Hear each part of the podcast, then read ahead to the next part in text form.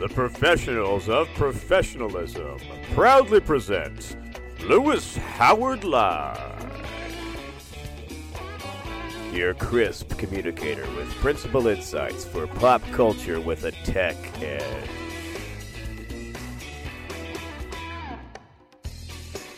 And now a man who needs no introduction, Louis.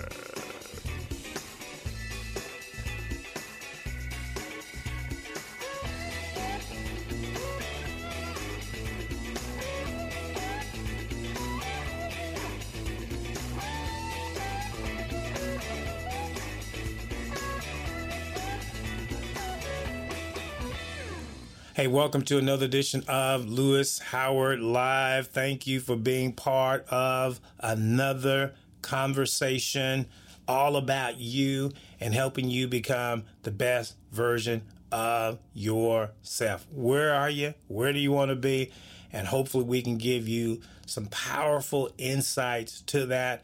Thank you for our new listeners in the US, Trinidad, Tobago, Australia, Canada, and now we got Brazil in the house. Shout out to Brazil. Thank you for downloading and listening to Louis Howard Live and uh, sharing it, hopefully, with friends and family and coworkers and people that you think could benefit from the conversations that we are sharing together. You can always reach out to us or on Facebook, uh, The Louis Howard, Instagram.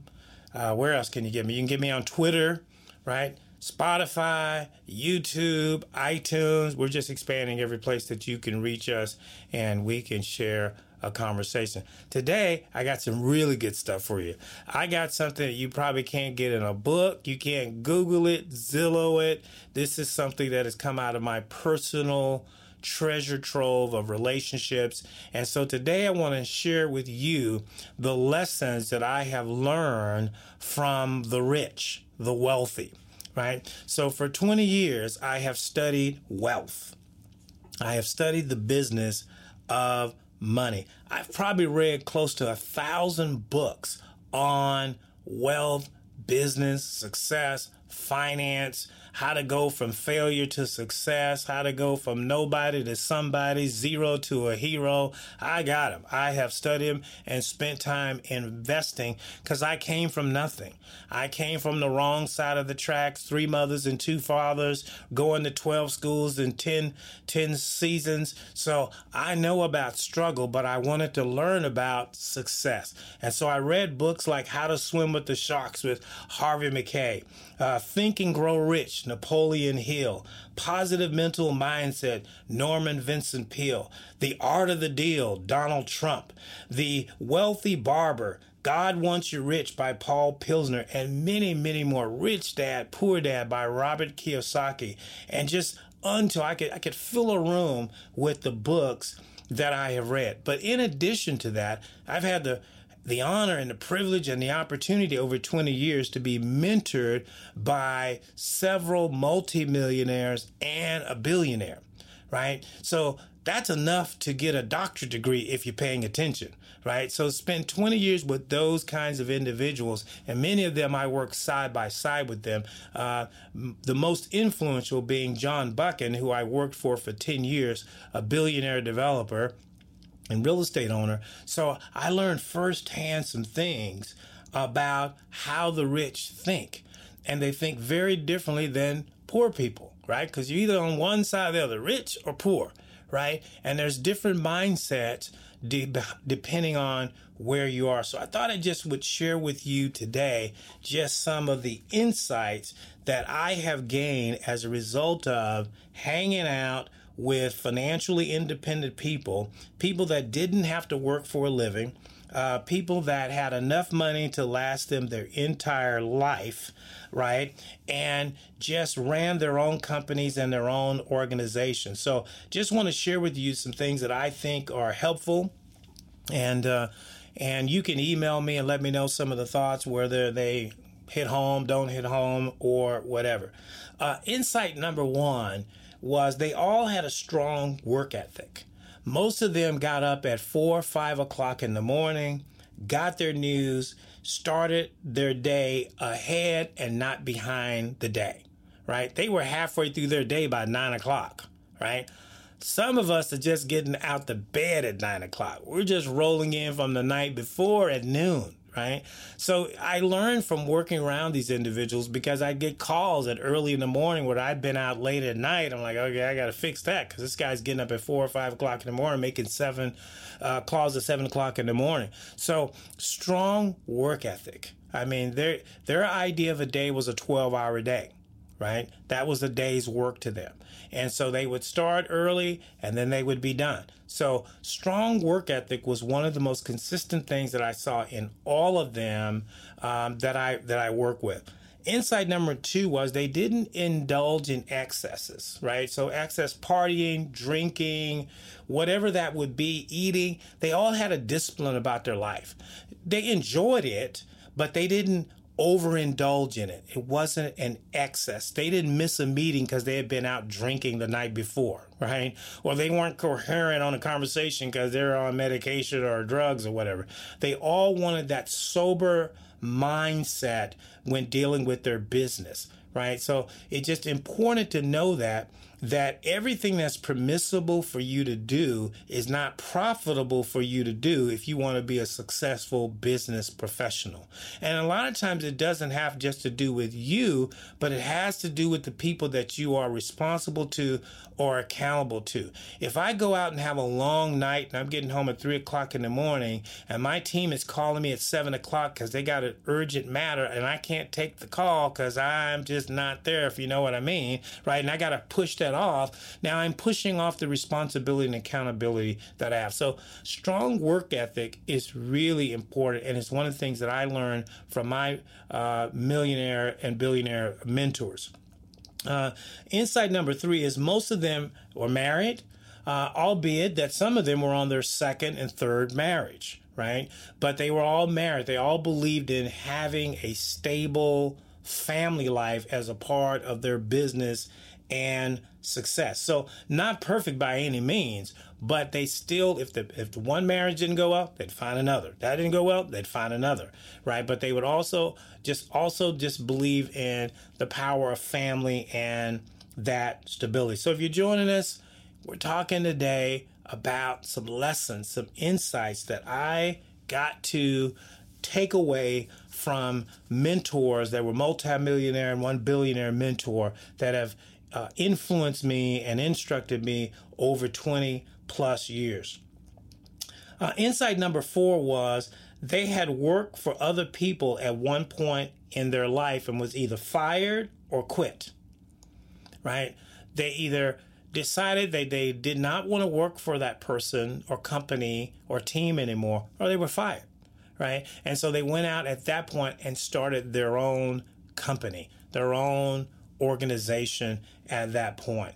Um, they also had gone broke several times and and had financial failures in their in their life. So it wasn't like it was just this easy road for what we call self-made uh, millionaires or self-made financial independent. They actually fail several times uh, going through that. 95% of them were A-type personalities. So let's talk about what an A-type personality is. A-type people are different to deal with, right? So when I work for uh, the development company, is when I went in to see uh, John about anything, I had about five minutes to talk to him. It, it didn't matter what it was because his attention span was only going to be there for five minutes. So whatever I needed, I had to say it, make it clear, and have an ending and an action point all within five minutes. So one of the things that it taught me was to be concise right? When you're dealing with successful people, you have to have an elevator pitch and be concise. So if you were to run into Bill Gates, you need a 30 second elevator pitch that's going to impact the conversation, right? Not hi, I'm your biggest fan or God, how much money are you really worth? Now, have a concise approach. If you get the opportunity to spend time with them, is they have so much on their plate, they have so much going on, they don't have time for BS. They don't have time for long, drawn out conversation. Say what you need to say. Let's get at it. I got to move on. Um, I remember one time I had this big ad that I was going to do for John, and so I laid this ad out, and I'm thinking I'm doing the right thing. Hey, I want to get your approval, and here's the ad, and here's how much it's going to cost, and and I just need you okay. And he looked at me and he goes, "What do I have you for?" Right? If I got to approve it, then what did I hire you for? So they they want people who can make decisions for themselves right most of us wouldn't do well around those type of individuals because uh, as we're going to get into many more insights there's just a whole bunch they don't tolerate that we let tolerate in our lives we let grass grow where they will never let it grow and where they will never tolerate it so that's the difference if you really want to really be in that category of people you got to make some changes in terms of how you think and i did it took me several years. I had to I had to buck up. I had to change a lot of the way that I thought and what I had been raised in coming from where I had come from. So, today we're talking about how you learn from rich people, right? Most of us want to be rich. Many of us on the road to be rich, but do we know how to live rich? Right? Because I see some stuff on TMZ that tells me some people don't know how to live rich right? They got all the money, but they don't know what to do with it because they haven't learned the lessons. Most did not have mentors, most didn't have people to teach them how to manage their money. It's why many athletes, within three years of being out of the field that they're in, they're filing bankruptcy. Right? They are losing their stuff, right? Because they didn't know how to manage their money. The stories that we see about a Michael Jordan or LeBron or uh, uh, my favorite guy, Magic, those are rare stories.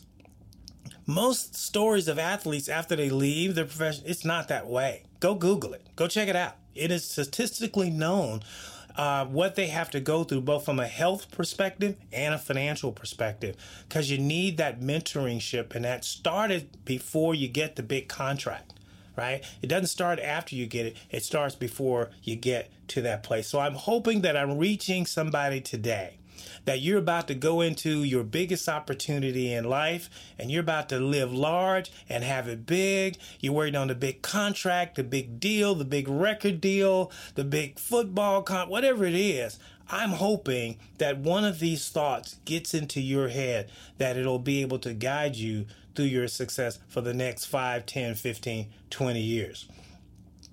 So we're talking about insights. 95% of them were A-type personalities, and they were hard drivers of themselves and other people. One of the things I had to adjust is how fast they would fire people.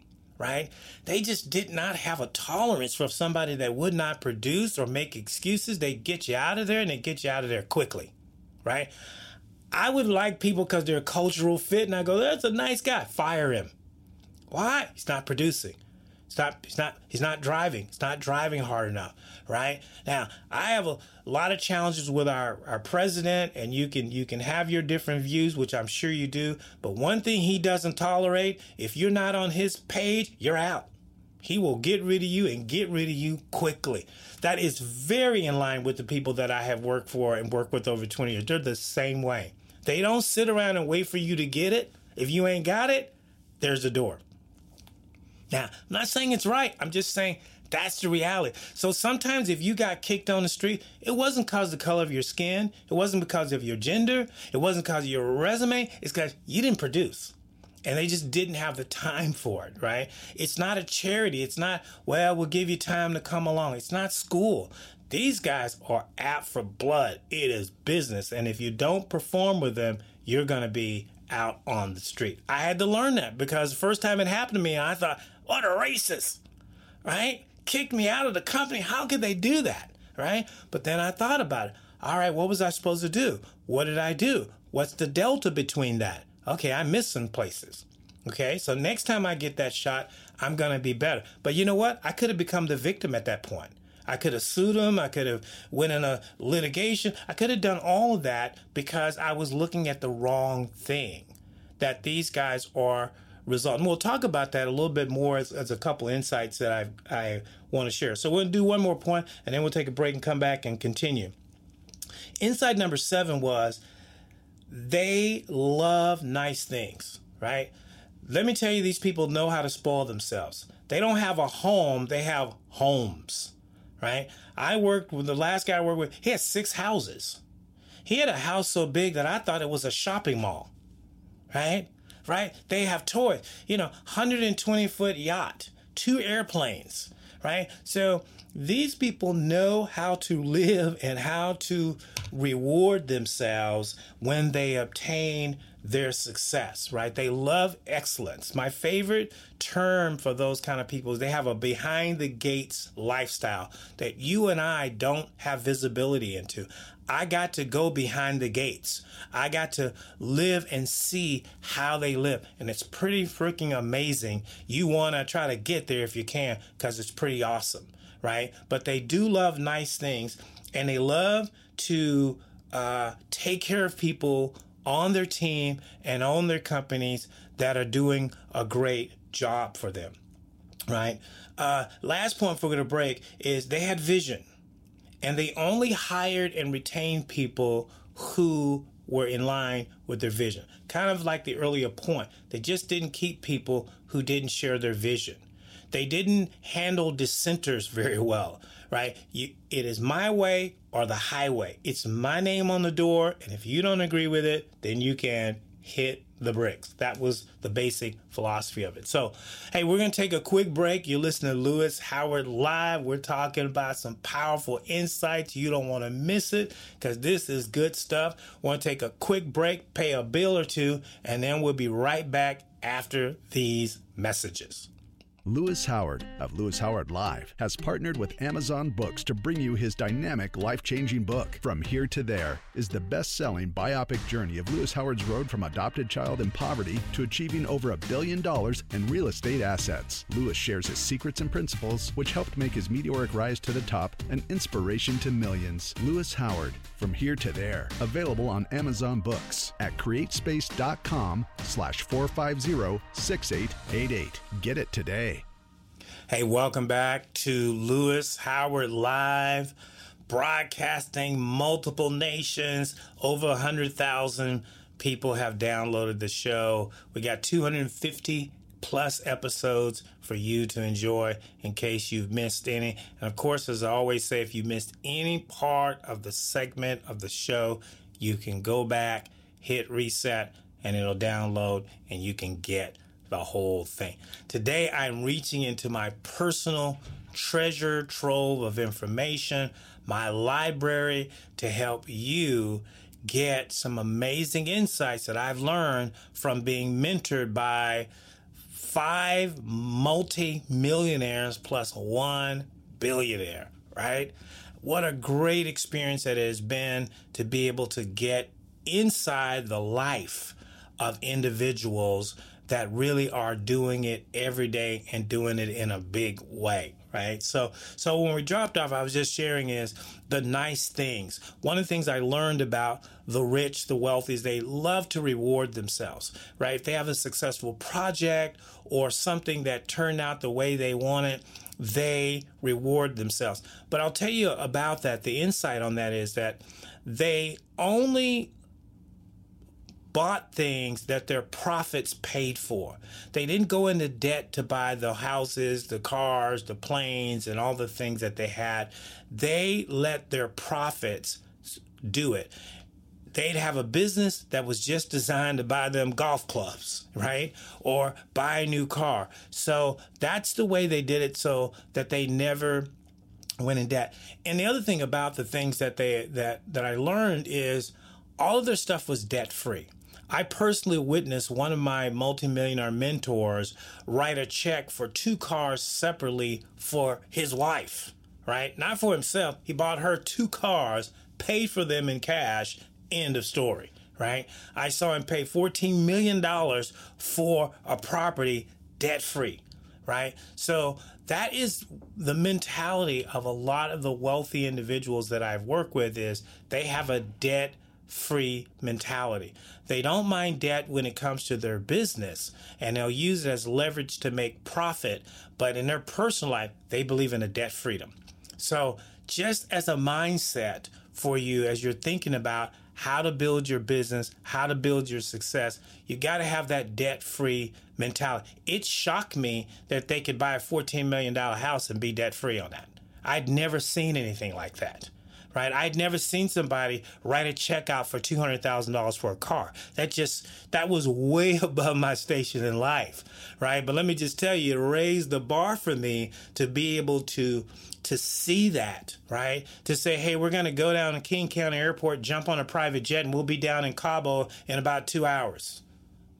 Take a lunch, right? It's a whole level of living. But remember what I said they work hard and they also play hard. So these are just insights that that they're real stuff. This is not some out of a movie, out of a book. This is something that I've experienced uh, doing my course of working and being mentored. Uh, one insight, uh, number nine, is they valued their name. Many of them put their names on their product, on the buildings, on their assets, right? We know that that our President Trump has his name on buildings all around the world right? The mentor that I worked for had his name on the door and on the neighborhoods and everything we built. So a lot of them call it ego, you can call it whatever, but they put their name on it and they will stand behind their name. One of the most powerful lessons that my mentor taught me, he says, always protect your name. You can always make more money, but you cannot easily make another name. You get one chance in this life to make a reputation, right?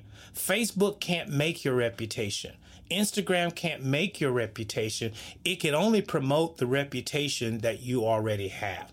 So value your name. Whatever you're doing, if you're going to be bold enough to put your name on something, then you're going to have to value it. You're going to have to protect it, right? Because you won't get multiple chance. We can all think of somebody that name is bad. We wouldn't want their name attached to us because their name is bad, right? No matter how much money that they have, their name is bad, right? Not to bring up bad memories, but would you want OJ Simpson branded with you in what you do? Right? Because of his name, right? And so I'm just thinking, think of examples of people that you go, I wouldn't want to be in partnership with this person because of the name. So one of the things that my mentors taught me is value your name. Don't let your name get drugged through the mud. Make sure you protect your name. If somebody else is using your name, then make sure that they are being proper with your name. All right. So, one interesting thing, and I talked about, is that they are result driven. They don't allow excuses. There are no excuses allowed for failures, right? So, they were very hard. My mentors were very hard on me about getting results, right? Don't allow room for failure because it is a, it is a weakening process if you keep allowing uh, excuses on why you didn't show up on time why you didn't do it. Let me t- let me talk about that for a second because one of the things that they were very sticklers about is time. Right. I remember that if I showed up at a meeting at six o'clock, I was actually late. That the expectation was I would be there a quarter to six and ready to go with the meeting at six. Right. I remember getting left at a boat dock one time because I showed up at 6.05. He took off at 6 o'clock right? As a message to me, value time, right? So if you're not a person that you work on what we call CP time, Hawaiian time, right? You're probably not going to do well with multimillionaires and billionaires because they, they work on very precise, precision time. So you've got to check yourself if you're going to run with that crowd because time is very important to them, their business, their life, the way they live. They don't like to waste time, and they don't like time wasters. And so, if you get booted out of that club or out of that circle, it's usually because you're wasting their time. Don't waste my time. They'll say, Don't waste my time. I don't have time. Don't waste my time. Right? So, it's just an important part of that. So, if you're just tuning in, we're just giving you some good, good stuff, insights of multimillionaires, the rich, the wealthy that I have learned and worked with over 20 years. Okay, so I'm going to have a little sensitive conversation here, especially for my fellow brothers and sisters of color, because I hear this a lot in the news, especially as it relates to individuals that are rich and they are white. Okay. One of the things that I learned around all of my mentors, and they were all white, right, is they weren't racist, right? We this thing about racism is being thrown out there, and maybe some people are. I'm not saying everybody else because I don't know everybody, but I, I'm just talking about the six people that I work with that I thought they were racist because of some of the things that, that would be said.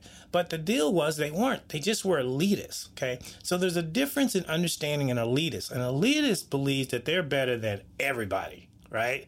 Not just you because you're of a certain tribe, color, race, creed, or background. They believe they're better than everybody on the planet. So that's a little bit different than being a racist, somebody that's targeting a particular group, gender, whatever. They just think they're better than everyone. So a lot of those people had a more of an elitist mentality, which if you don't study and understand, you may confuse that with the other. I'm not saying either one is good or bad. I'm just saying that was the difference that I had to learn when I'm working with those individuals in terms of how they talk, how they live, what their lifestyle was, and so forth. All right, so insight number 12 was they had a level of generosity to people who were loyal to them and worked hard for them and got the results. I can tell you many a time that I received bonus checks, gifts, property, opportunity, assets, things from my mentors because I did a good job for them. Right? I got the results that they were looking for, and in many times I exceeded the results that was expected of me. So one of the insights is is always do above and beyond, right? Always go beyond. Don't just do the job that you hired hired for. Exceed the expectation. And that works in customer service. It works in any round. But it particularly works when you're around people of influence, power, wealth, and money. It's always try to find the extra that you can do there's your reward when you're working with them. You won't be rewarded for doing the job. They'll just pay you for the job and then move you on. But if you can do something, so so for example, in one of the companies that I manage, we had a goal to make 10% margin and profit on our product and service at the time. I produced close to 20%. So I exceeded what was expected and I got a reward for that right? So that's what I'm talking about is is don't just do the job, try to do exceedingly and abundantly above what you ask. And it not only benefits them, but it'll actually benefit you as you move in your journey.